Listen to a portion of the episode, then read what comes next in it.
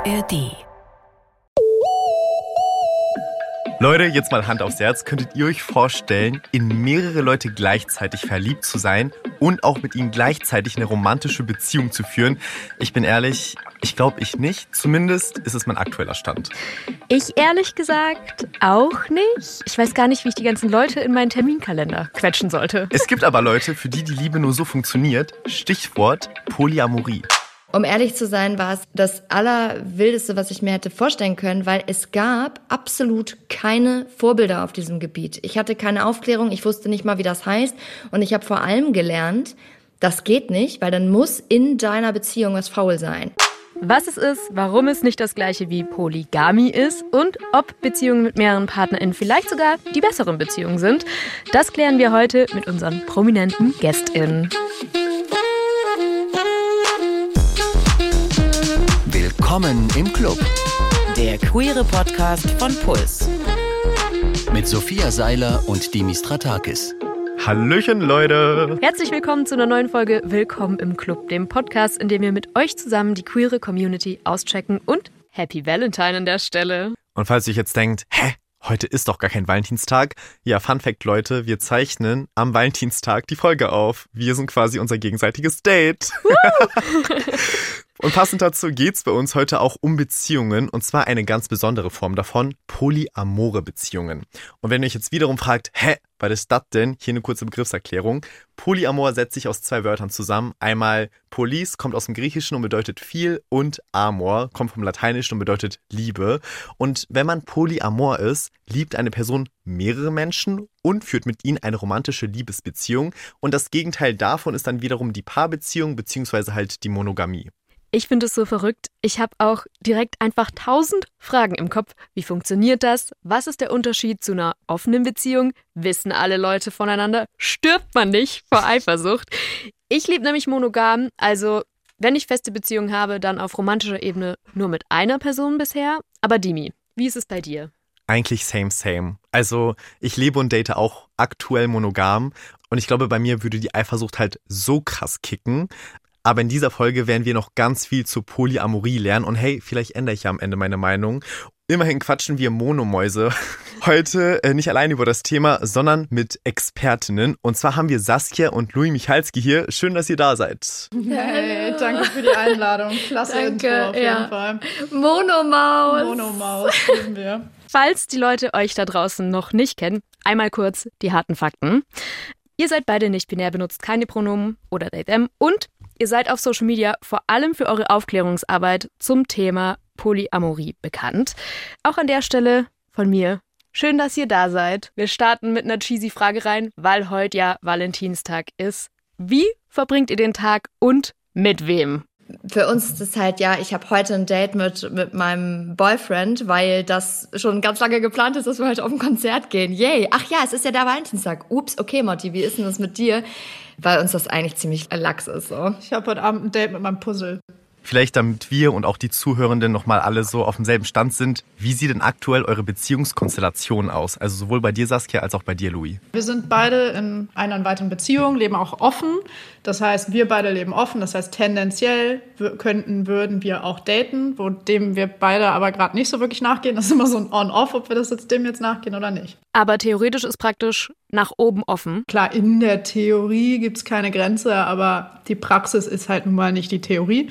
Und in der Praxis müssen wir, haben wir alle nur 24 Stunden Zeit, wir haben alle nur begrenzte emotionale Ressourcen, strukturelle Ressourcen. Du kannst ja auch zum Beispiel nicht mit zwei Menschen genau die gleichen Sachen machen. Also du kannst nicht zum Beispiel vor Gesetz nicht zwei Menschen heiraten. Ja. Also es gibt einfach Dinge, die nicht unbegrenzbar sind. Ihr beide seid aber verheiratet seit letztem Jahr, richtig? Genau, wir haben äh, 2022 ein Fest der Liebe gefeiert.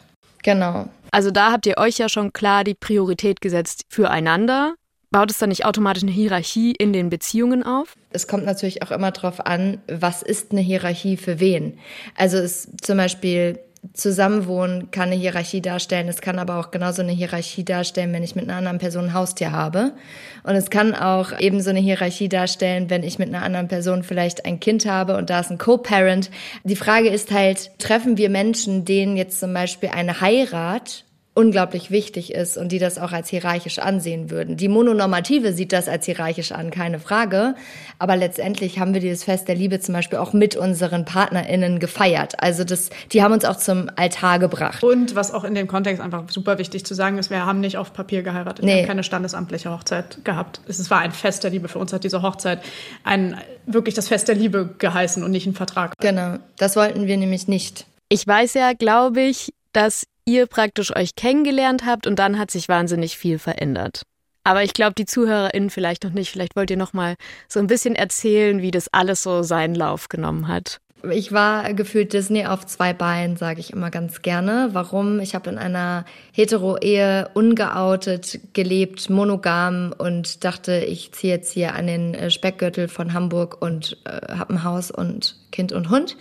Und habe aber gemerkt, dass das eigentlich gar nicht so wirklich meine Vorstellung war und dass erst als ich mich auf einmal in einer Situation wiedergefunden habe, mich zu verlieben in noch eine weitere Person.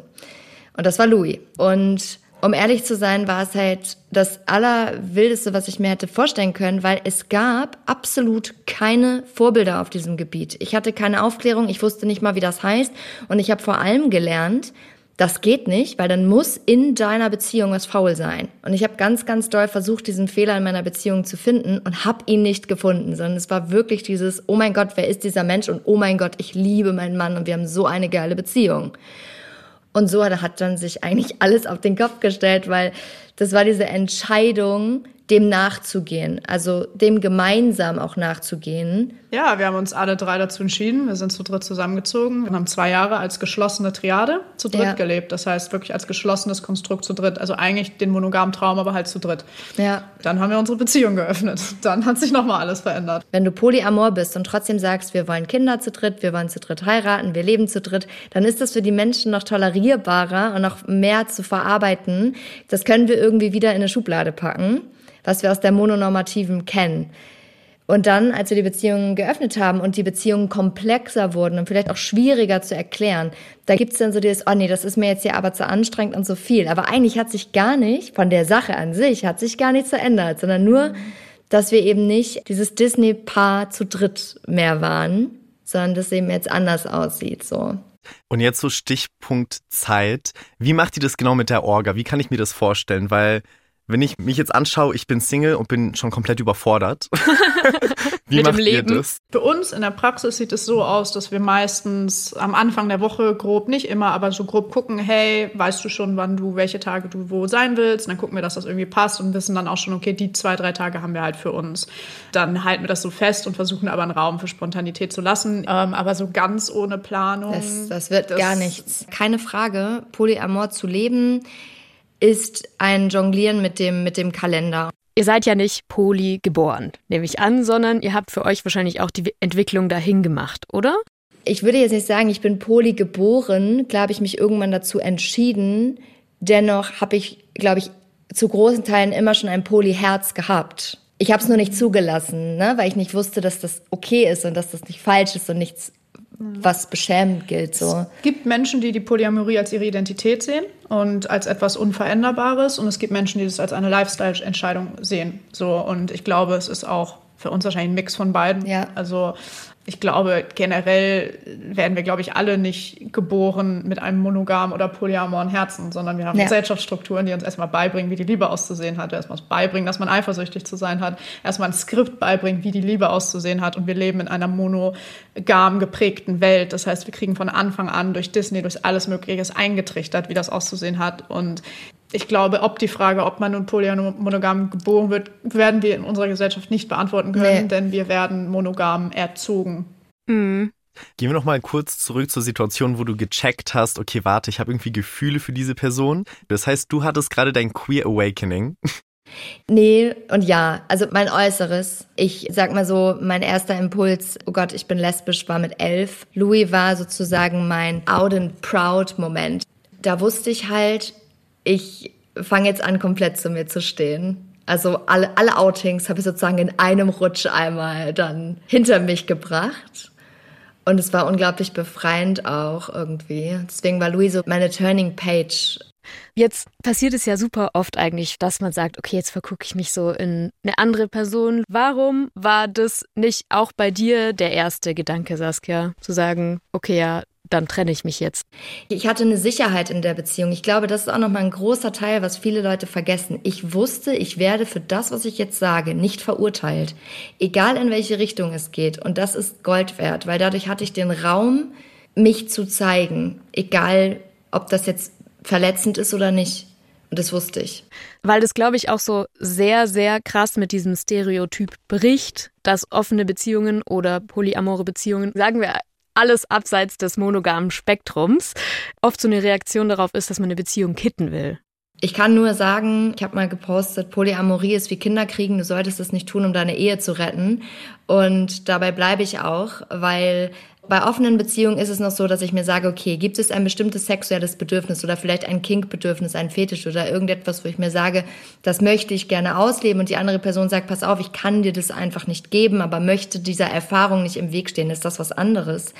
Aber eine Öffnung, man muss sich immer denken, egal ob sexuell oder emotional, eine Öffnung bringt immer neue emotionale Pakete, Trigger. Und das braucht eine stabile Basis zwischeneinander. Also wir müssen schon mal gut miteinander kommunizieren können oder Verständnis miteinander haben können, um das zu tun. Und in, innerhalb der Krise zu sagen, jetzt bringen wir noch mal neue Menschen mit rein, kann sich mal ja ganz, ganz, ganz schnell äh, nach hinten losgehen. Wir haben jetzt ja super viele Begriffe schon verwendet und durcheinander gebracht. Also wir haben einmal Polyamorie, Polygamie, offene Beziehung.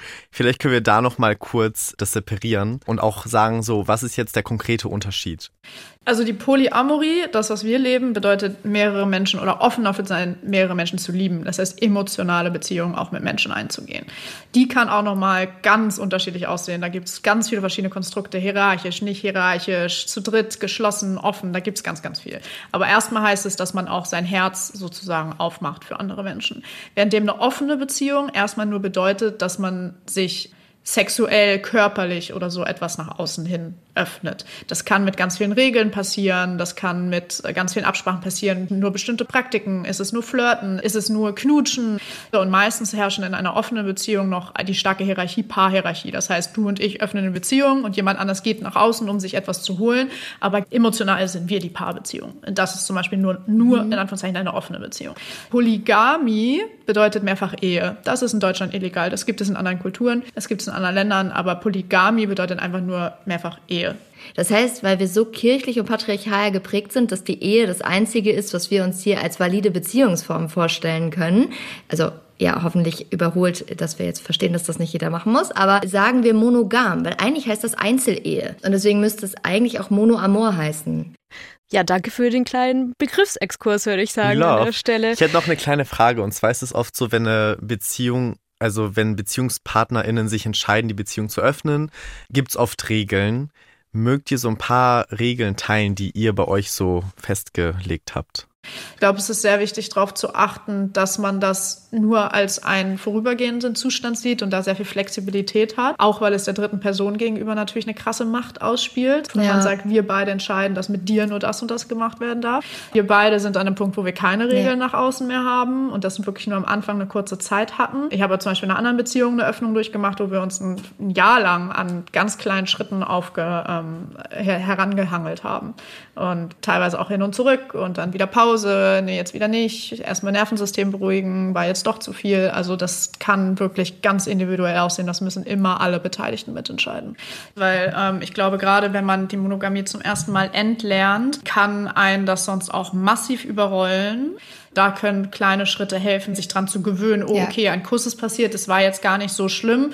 Gehen wir mal den nächsten Schritt. Das ist so wichtig, sich selber zu kennen, sich selber zu reflektieren, in sich reinzuhören, wo sind meine Grenzen, wo übergehe ich mich. Ich glaube, es ist ganz wichtig zu wissen, das ist nichts, was einfach so für manche Menschen bestimmt, ja. aber ja. für den Großteil der Menschen ist es nichts, was einfach so fliegen wird. Und das muss man sich bewusst sein und man muss sich dafür entscheiden. Es klingt auf jeden Fall nach einem kräftezehrenden, aber auch sehr bewussten Prozess. Saskia, du meintest eben schon so ein bisschen, oft ist es für dich vielleicht auch so ein Sprung ins kalte Wasser. Wenn ich mir das so anschaue oder vorstelle, ich hätte wahnsinnig Angst davor, sehr eifersüchtig zu sein. Gibt es bei euch diese Gefühle auch und wie geht ihr damit um? Ich muss sagen, für mich war die Polyamorie auch eine große Therapieform, mit meiner Eifersucht und meinen Verlustängsten umzugehen, bis zu dem Punkt, wo ich jetzt einfach sage, okay, ich habe diese Verlustangst, aber ich möchte keinen Menschen mehr bei mir halten, der nicht bei mir sein will. Und ich möchte vor allem nicht, dass ein Mensch nur bei mir ist, weil ich ihn zu einer monogamen Vorstellung bringe, sondern ich möchte, dass die Person sich neben mich legt abends und neben mir einschläft, weil die Person will. Und das hat aber sehr, sehr viel damit zu tun, Eifersucht als Signal anzusehen. Also wenn ich eifersüchtig bin, ich überlege erstmal, warum ist das gerade so? Und ist es, weil ich in einen Vergleich komme oder ist es, weil die Person zum Beispiel Absprachen bricht und mich in ein unsicheres Terrain bringt? Und das ist der Umgang, den ich immer wieder differenziere. Also ist es etwas, was ich jetzt eigenständig regulieren muss oder ist es etwas, was wirklich unsere Beziehung betrifft? Und das ist viel Lernen, Emotionen zu regulieren, zusammen und alleine. Und das ist ein Prozess. Also Louis und ich zum Beispiel, wir sind jetzt vier Jahre bald zusammen.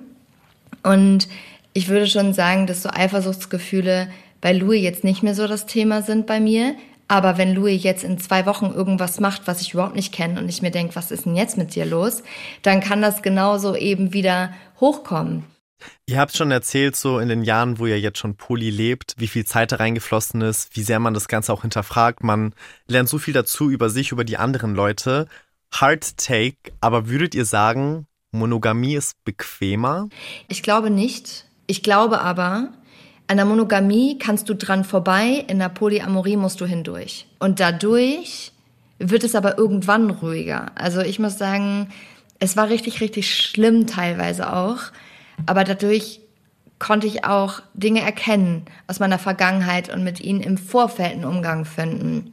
Ich glaube, in der Polyamorie wirst du deine Scheiße durcharbeiten müssen. Also ich glaube, in der Polyamorie kommst du nicht dran vorbei, deine Kindheits Kindheitsthemen aufzuarbeiten, deine Beziehung zu deinen ja. Eltern aufzuarbeiten, deinen Selbstwert ganz doll zu hinterfragen. Da wirst du nicht dran vorbeikommen. Und ich glaube, da, dafür muss man sich entscheiden, das zu wollen überhaupt. Wenn Leute sagen, boah, das ist so heftig, das ist so hart für mich, das ist doch nichts für mich da würde ich mal so eine fiktive Grenze von so ungefähr sechs Monaten setzen. Weil das ist am Anfang ganz schwer ist und man das Gefühl hat, oh Gott, oh nee, das ist mir viel zu anstrengend, das ist normal. Aber wenn ich nach sechs Monaten circa mich immer noch abkämpfe, ich immer noch leide wie ein Hund, dann darf ich mir auch eingestehen, dass das einfach nicht das passende Konzept für mich ist. Aber wenn ich bei der kleinsten hochkommenden, brennenden Gefühl der Meinung bin, oh, jetzt wird alles wieder geschlossen, weil das ist ganz schlimm, dann befinden sich viele Beziehungen in so einem Loop. Also ich rede jetzt hier gerade von Menschen, die, die wollen, die Beziehung öffnen wollen, die das wollen, die Polyamorie, die immer wieder schließen nach dem kleinsten Unangenehmen und sich dann in so einem Vier-Jahres-Loop von immer wieder probieren befinden. Das ist am Anfang, ist das erstmal schwer und die Sicherheit finden wir erst in korrigierenden Erfahrungen, die wir machen. Und da trägt jede Person Selbstverantwortung. Ihr seid jetzt ja super offen halt, was so das Modell angeht, habt ihr gerade gesagt. Aber die weiten Teile der Gesellschaft sind es eher nicht. Warum ist Monogamie so big? Es gibt viele Theorien, woher das kommt. Viel ist auch Kontrolle vom Staat, weil es viel leichter ist, Kleinfamilien zu kontrollieren und kleine Einheiten, also so gesellschaftlich. Zu den Zeiten, wo es noch keine Verhütungsmethoden gab, haben die Übertragung von sexuellen Krankheiten eine Rolle gespielt, mhm. warum das Bild der Monogamie so wichtig war für die Gesellschaft.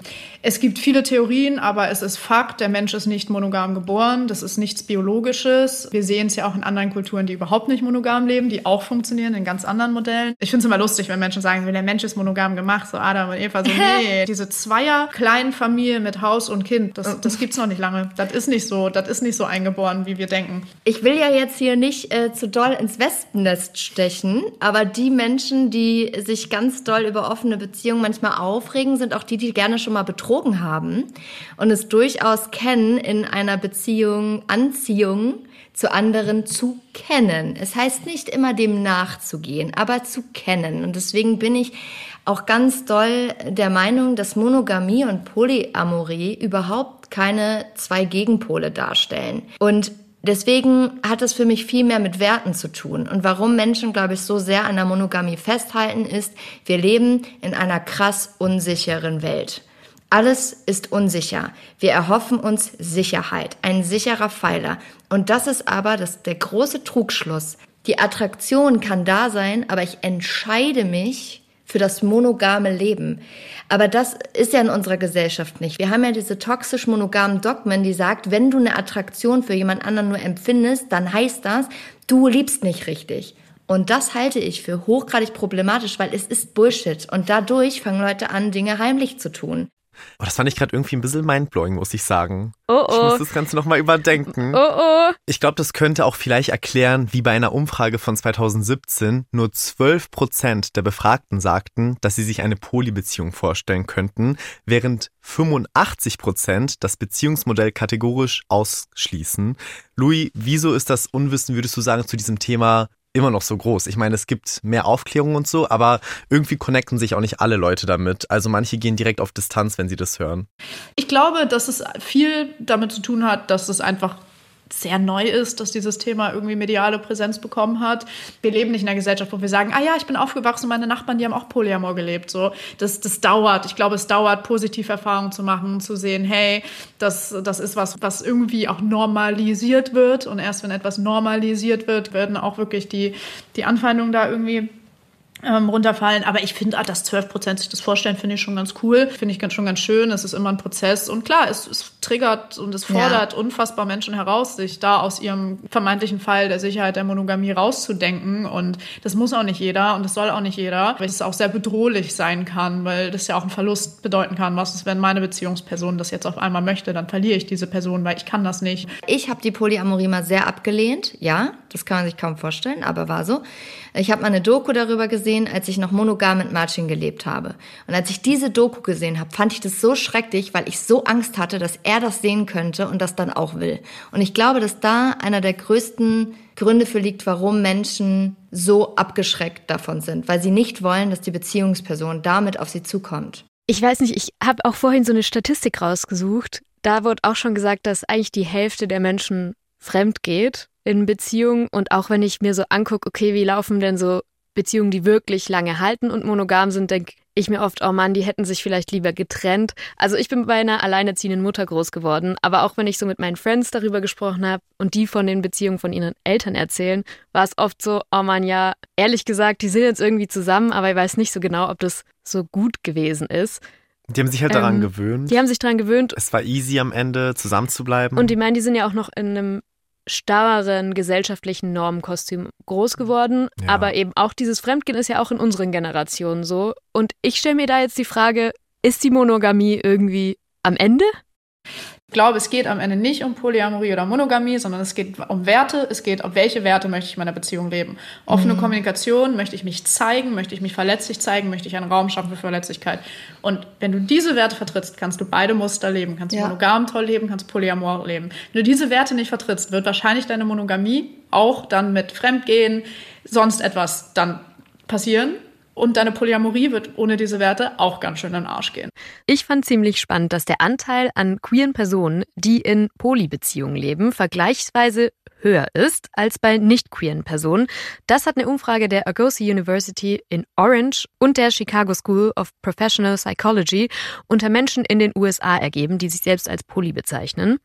Die ist von 2020, da hat sich gezeigt, dass zwei von drei Personen, die poly sind, auch queer sind. Was glaubt ihr, woran liegt es, dass sich so viel mehr queere Menschen in, ich sag mal, alternativen Beziehungsmodellen befinden?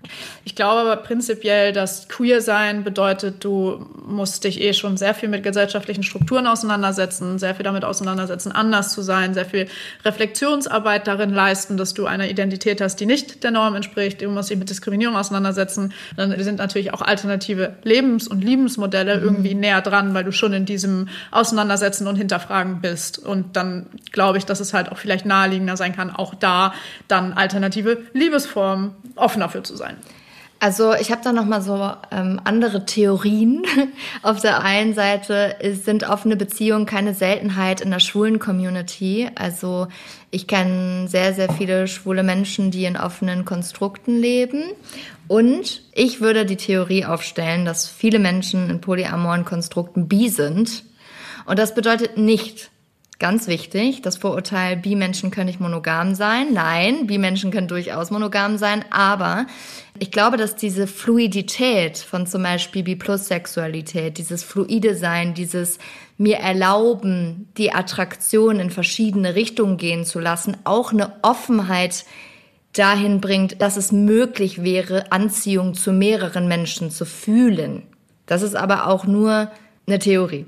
Finde ich aber auch voll spannend, weil mein erster Gedanke war natürlich auch so, okay, ja, wenn man sich schon daran gewohnt hat, dass man so sein ganzes Leben irgendwie den Disney-Prinz mit der Prinzessin vorgesetzt bekommt und sowieso schon weiß, das ist jetzt vielleicht nicht das, wo ich mal landen werde mhm. mit meinem Leben, dass man sich dann vielleicht direkt halt nach Alternativen umsieht. So. Vor allem, man wird eh nie repräsentiert die ganze Zeit, ne? Ja, jetzt mal angenommen, Dimi geht aus der Folge raus und sagt, geil, das will ich machen. I'm ready. ich brauche aber jetzt die Tipps. Hättet ihr Tipps für Dimi? Ich möchte eher gerne dir Fragen geben als direkte Tipps, weil das sollen ja deine Antworten sein. Deswegen würde ich dich fragen, was erhoffst du dir vom polyamoren Leben und was erhoffst du dir vom monogamen Leben? Was wünschst du dir in einer offenen Beziehung und was wünschst du dir in einer monogamen Beziehung? Also du solltest dein Warum kennen. Warum möchtest du diesen Weg einschlagen? Und wie genau sieht der aus? Und warum sieht der genauso aus? Und welche Werte hast du für Beziehungen? Ganz wichtig. Genau, und bleibe diesen Werten, egal wie scheiße sie sich anfühlen, treu, weil sonst fängst du an, die Identität von mehreren Menschen zu werden und gar nicht mehr zu wissen, wer du bist. Und diese Werte erstmal herauszufinden, klar, das ist nicht in Stein gemeißelt, wir haben immer eine kleine Flexibilität, aber wenn ich zum Beispiel weiß, ich bin loyal meiner Beziehungsperson gegenüber, dann bedeutet das, dass ich zum Beispiel zu einer dritten Person gehe und nicht sage, meine Beziehungsperson will das gerade nicht, sondern dass ich sage, ich möchte das für unsere Beziehung nicht. Und ich nehme diese Entscheidung auch auf mich, weil es ist eine gemeinsame Entscheidung. Aber das würde ich dir empfehlen, ja. Nice. Das ist doch auch ein ganz schönes Takeaway für alle ZuhörerInnen da draußen, die sich vielleicht schon mal zu dem Thema Gedanken gemacht haben. Danke an der Stelle an euch beide. Falls ihr noch viel mehr darüber erfahren wollt, schaut doch auf den Accounts von den beiden vorbei. Ein riesiges Danke an dieser Stelle mal an euch von mir. It was a pleasure. Danke euch. Danke euch. So, Dimi, jetzt hast du ja gehört, wie superklasse und toll Polyamorie ist und gerade auch noch eine kleine Starthilfe bekommen. Was sagst du? Kannst du es dir vorstellen? Guck mal, ich bin ehrlich. Mhm.